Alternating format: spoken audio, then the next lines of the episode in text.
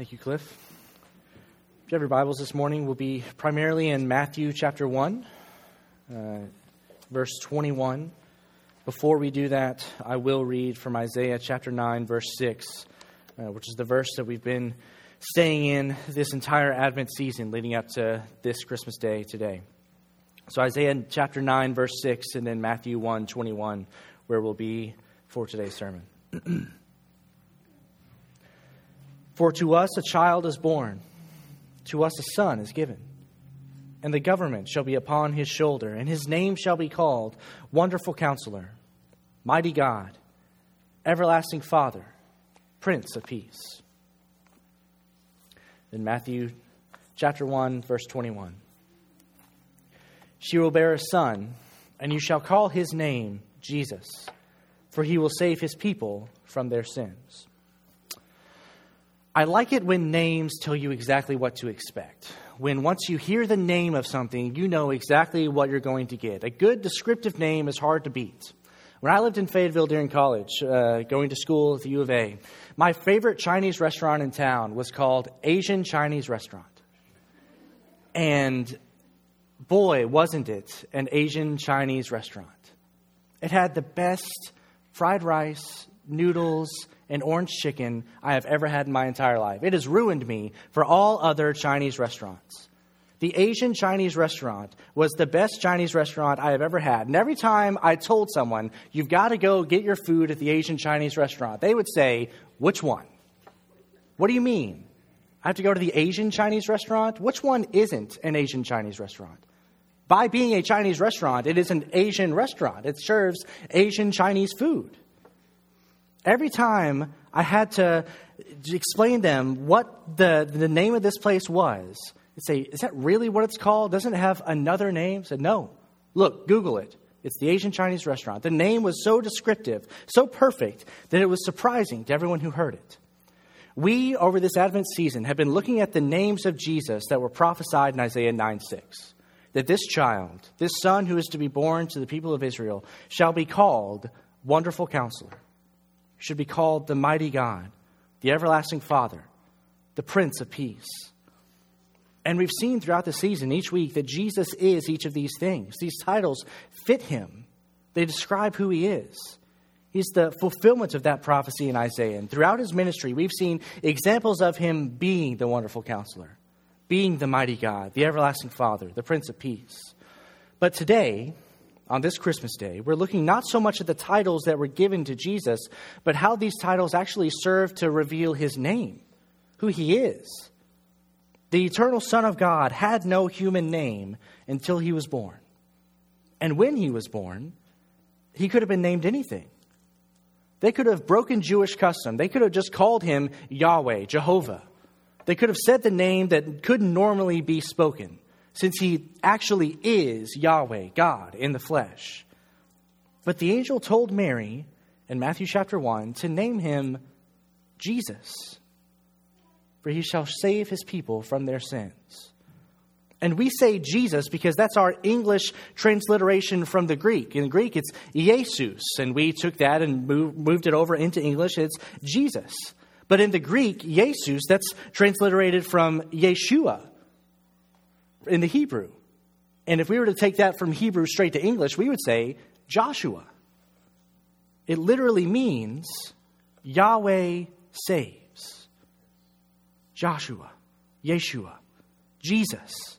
Yahweh saves. The angel said to call him Jesus, to call him literally Yahweh saves. But just as they transliterated Yahweh saves to get the name Jesus, they could have just as easily translated any of his other titles anything they wanted to give him his name. Wonderful counselor, wherever that is in the Hebrew, they could have moved that over into the Greek. Mighty God, everlasting Father, Prince of Peace. They could have taken any of the other names of God from the Old Testament. I am, the God who sees anything. But that's not what happens. The angel coming to Mary tells her to name him Jesus. Why? Because he will save his people from their sins. So before we get any further this morning, allow me to point out that when Jesus is named, that name conveys both who he is and what he's here to do. Yahweh saves. So, in the birth of this baby boy, Yahweh, God is acting, He's saving. Whatever Jesus is going to do in his life, whoever he does grow up to be, he is doing those things. He is being that man so that God might accomplish his purposes through that life, through those actions. We know, as we've seen throughout this series, that Jesus isn't simply acting on behalf of Yahweh, Jesus actually is Yahweh acting. He is God acting. So when Jesus does what Jesus does, we're seeing God do those things in the flesh. And those things he's doing, the angel is telling us here, are ultimately done to save. When Jesus, who is God, is acting, he's acting to, to save his people from their sins. John 3 17, the verse after the one that everyone knows, says this For God did not send his Son into the world to condemn the world, but in order, order that the world might be saved through him. So, the umbrella motivation, the, the driving force and reason for everything that Jesus came to do on this earth, the central focus of the entire season we have been celebrating, which has culminated in this glorious Christmas day, is to save. That's why he came. Not to condemn, but to save. Not to save indiscriminately, but to save his people from their sins not to save only those we think he should save, but in order that the world might be saved through him. So follow with me here. If the reason he is who he is is to save his people from their sins, then he is also every one of these prophesied titles from Isaiah 9 that we've been looking at to save his people from their sins as well. He is the wonderful counselor, the mighty God, the everlasting Father, and the Prince of Peace to save his people from their sins. How does him being the, the wonderful counselor save his people from their sins? Well, uh, we saw a few weeks ago that he is the wonderful counselor because his counsel and teaching, the wisdom with which he operates, is truly counsel that is wonderful. It's so wonderful in part because it's for everyone. As Jesus went around throughout his earthly ministry teaching, he went far and wide, on the mountain, over the hills, and everywhere spreading the good news of his gospel to all people. And the counsel, the teaching he was bringing them is good. It's called the good news, the gospel, over and over. He came not only to accomplish that good news, but also to preach that good news. His teaching sent the message of salvation, his mission as God to save his people from their sins, to everyone who heard it. Have you ever wondered why there aren't many sad Christmas songs? There are a few. Every once in a while, you'll hear one. But most of them are happy. Most of them are upbeat. Most of them are kids' favorite songs. They're songs that we enjoy to sing. They're songs that make us happier when we hear them. And the reason for that is because Christmas inherently is a joyful and happy message. It's good news that's come into the world. The one who came into the world is good. So we sing out of joy because his teaching and his wisdom, which leads to the salvation of his people, is such good news. And as the wonderful counselor, he loves his people so well. He tells us what we need to hear in order that we might be saved. He tells us what we need to hear so that we might live our lives in response to his salvation, so that we might live our lives in the joy which has been designed for those he has saved because he is the wonderful counselor, his people can be saved from their sins. But also because he's the mighty God, his people can be saved from their sins. We saw a few weeks ago that Jesus is the mighty God in fulfillment of Isaiah 9. He calmed the storm. He cast out the demons. He forgave sins. He healed the paralytic's legs in Matthew 8 and 9, revealing himself to be the mighty God. And now, today, we focus on how he is the mighty God in order to save his people from their sins. His might over nature shows that no power in the universe can rival his own power. Just as he can calm the storm, he can create it, he can control it. And now, even in this fallen world where nothing works quite the way it should, we can trust that the God who is mighty over nature can even redeem and fix nature itself, even redeem and fix us as well. Romans 8, verses 19 through 21, which you'll be memorizing roughly in September this next year, says this For the creation waits with eager longing for the revealing of the sons of God. For the creation was subjected to futility, not willingly, but because of him who subjected it, in hope that the creation itself will be set free from its bondage to corruption and obtain the freedom of the glory of the children of God. If Jesus, the mighty God, is mighty even over nature, such that he can set it free from its bondage and futility due to sin, why would we not believe that he can also exercise that might, that same power, to save his people, to save us from our sins as well? Just as his might over nature should give us confidence in his power to save, so should his might over the spirits. Jesus went around throughout his ministry casting out demons so that we would know who the biggest and most powerful spirit truly is the one who's really in charge of the spiritual realm. But maybe the, the easiest way we see his might, and the most direct way we know that Jesus is the mighty God to save his people from their sins, is because he actually does save his people from their sins. When Jesus saw the faith of the paralytic, the faith of his friends, the first thing he did, his first response, was to say, Your sins have been forgiven. Really, it had all been building to that in the narrative that we read in Matthew 8 and 9. And we're seeing that there are no limits to Christ's power. So we should have full confidence that when he says the man's sins are forgiven, they actually are. When we see him calm the storm, our first thought, our first uh, thing that pops into our head should be, I can't wait to see what he does with, what he does with sins. If that's what he does with a storm, what is he going to do with sins? We should see him cast out the demons and think, I can't wait to see what he does with the evil in me.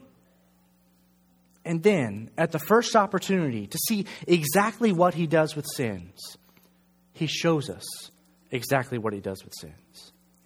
He forgives them. The first thing he does when he sees the man's faith is to forgive his sins. And it takes a mighty God to forgive the sins of his people, to save his people from their sins. So we shouldn't be shocked when his power extends even to our bodies. After forgiving the man's sins, Jesus also healed his legs. So now we can trust that he means it when he says in Revelation 21 5, Behold, I am making all things new. The mighty God acts to save his people in Jesus Christ. And once we've been saved, we also receive the promise that he is making us new as well. He's making all things new, of which we are a part. He's glorifying us into his own image. It takes a mighty God to save his people from their sins. So God sent us Jesus Christ, the mighty God, to save his people from his sins. And in sending Christ, God sent us God. He is the everlasting Father to save his people from their sins. He and the Father are one. That's part of why he's called the Everlasting Father, as we saw a few weeks ago. And while the, the specifics of that title, Everlasting Father, applied to Jesus Christ, the Son of God, can get a little theologically messy, they can get a little theologically complicated. The reason Isaiah told us that the child to be born would be called the Everlasting Father is because this child, this Jesus, and the Father are one. We serve and worship one God. But just as God is able to save his people from their sins because he is the one God, he is also able to save his people from their sins because he is God and man. He's the God man. To redeem man, he had to become man, to take on human flesh, human mind, human soul. He had to be like us in every way except for sin so that he might save us in every way from sin. So the everlasting Father sent us the God who is one with himself as a man to save us. And that adjective, everlasting Father, assures us that the, the God who saves us always has been the God who saves. He's not changing his mind. From everlasting to everlasting, He is the God who saves. He is the God who is always going to send Jesus Christ to save sinners. Before the creation of the world, He knew He would save sinners from their sins through Christ and His cross. So now, even 2,000 years later, we know that He will still save those who repent and believe. the promise that Jesus will save his people from their sins is still in effect. It'll always be true because our God is the same God from everlasting to everlasting, from infinity to infinity. We needed the everlasting God to save us, so we were given Jesus to save us from our sins. And this Jesus, who is the wonderful counselor, who is the mighty God, who is the everlasting Father, has made peace for us and given that peace to us. He is the Prince of Peace to save his people from their sins because of who he is, because of what he's done. He's made peace between God and man. Where before we had no peace with God, we were at war with him. We were in rebellion from him because of our sin. We now have peace in the place of that warfare. Ephesians 2, verses 12 through 17 says this Remember that you were at that time separated from Christ, alienated from the commonwealth of Israel, and strangers to the covenants of promise, having no hope and without God in the world. But now, in Christ Jesus, you who once were far off have been brought near by the blood of Christ.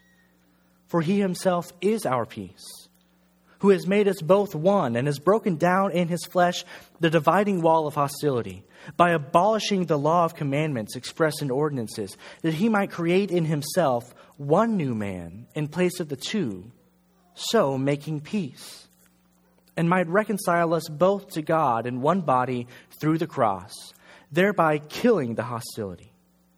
And he came and preached peace to you who are far off and peace to those who are near.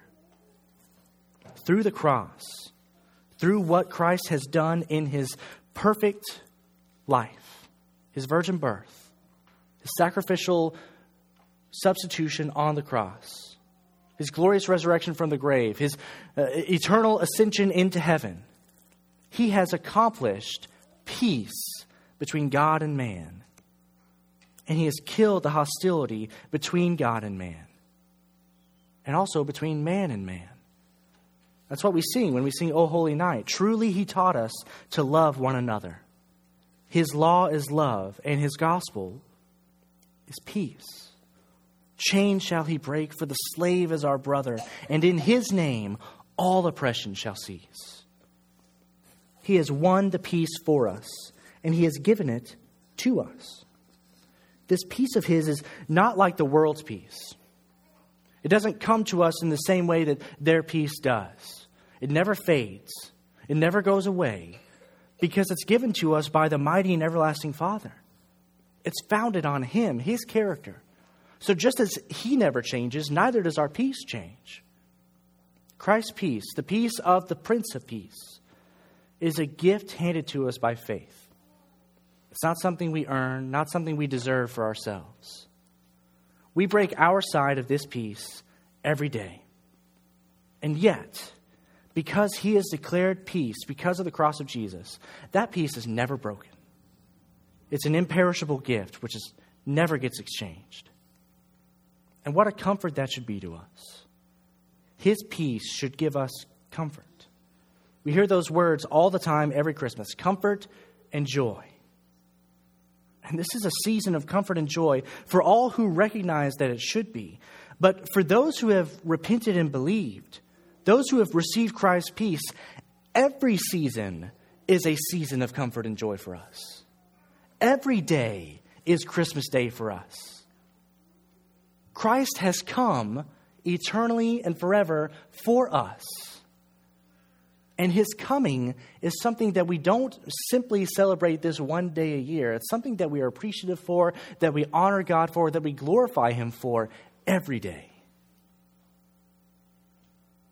At the end of a Christmas carol, when uh, Ebenezer Scrooge comes about, when he makes his turn, when he repents from the life he used to live, he tells the ghost of Christmas yet to come that he will keep Christmas in his heart, not just one day, but every day.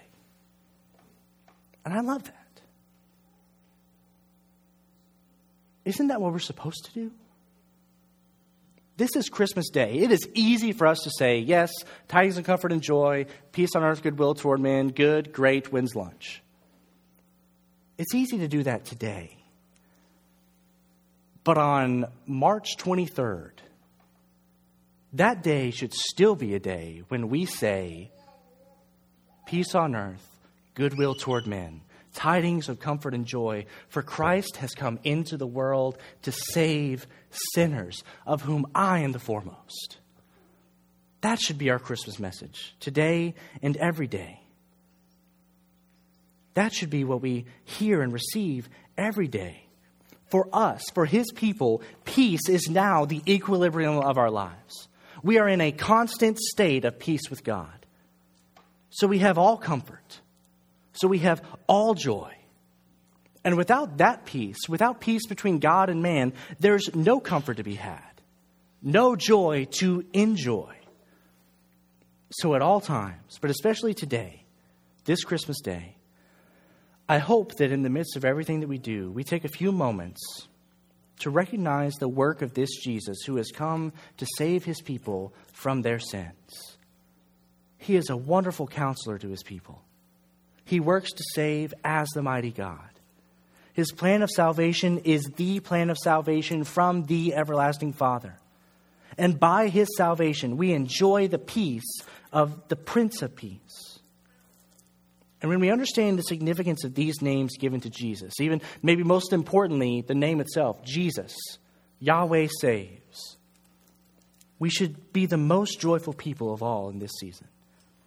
So here's what's about to happen I'm going to read the Christmas story from Luke 2, and then we're going to sing Joy to the World before our benediction and closing, before we head out into whatever the rest of our day has for us. But as we sing those words, Joy to the World, the Lord has come. Let earth receive her King. As we sing that song, let's remember why we have such joy. Let's sing like we're proclaiming that joy, which is the utmost joy and is available to all people everywhere because of this Christmas day. And then when we leave, every day, but especially today, let us be people who are marked by the joy that we're singing about. Let us be people of whom it is said that we knew how to keep Christmas in our hearts the whole year through. All because Jesus Christ has saved his people from their sins. And so, in those days, a decree went out from Caesar Augustus that all the world should be registered. This was the first registration when Quirinius was governor of Syria, and all went to be registered, each to his own town. And Joseph also went up from Galilee, from the town of Nazareth to Judea, to the city of David, which is called Bethlehem, because he was of the house and lineage of David, to be registered with Mary, his betrothed, who was with child. And while they were there, the time came for her to give birth. And she gave birth to her firstborn son, and wrapped him in swaddling cloths, and laid him in a manger, because there was no place for them in the inn. And in the same region, there were shepherds out in the field, keeping watch over their flock by night. And an angel of the Lord appeared to them, and the glory of the Lord shone around them. And they were filled with great fear. And the angel said to them, Fear not, for behold, I bring you good news of great joy that will be for all the people. For unto you is born this day in the city of David a Savior who is Christ the Lord. And this will be a sign for you. You will find a baby wrapped in swaddling cloths and lying in a manger. And suddenly there was with the angel a multitude of the heavenly host, praising God and saying, Glory to God in the highest, and on earth, peace among those with whom he is pleased. Let's pray. God, thank you for this day. Thank you for all that you've done for us, Lord, but thank you more than everything else for the gift of Jesus Christ, the greatest gift we could ever receive, the greatest work that could ever be done. Thank you for sending us not a lackey, not a substitute, not an errand boy, but God Himself. Thank you for sending us the one who is the wonderful counselor to show us that which is true, to love us with His teaching. Thank you for sending us the mighty God with the power to save the will and might to exercise that power to save his people. Thank you for sending us the everlasting Father, the one who is God, so that we know without a doubt that the one God we worship is the one God who has saved us. Thank you for sending us the Prince of Peace. And through his work, making peace on behalf of his people to save us from our sins. Let this be a day devoted to that worship, to that focus. That in the midst of everything else we do, that we'll remember why we do the things we do on this day. We love you and we thank you. In Jesus' name, amen.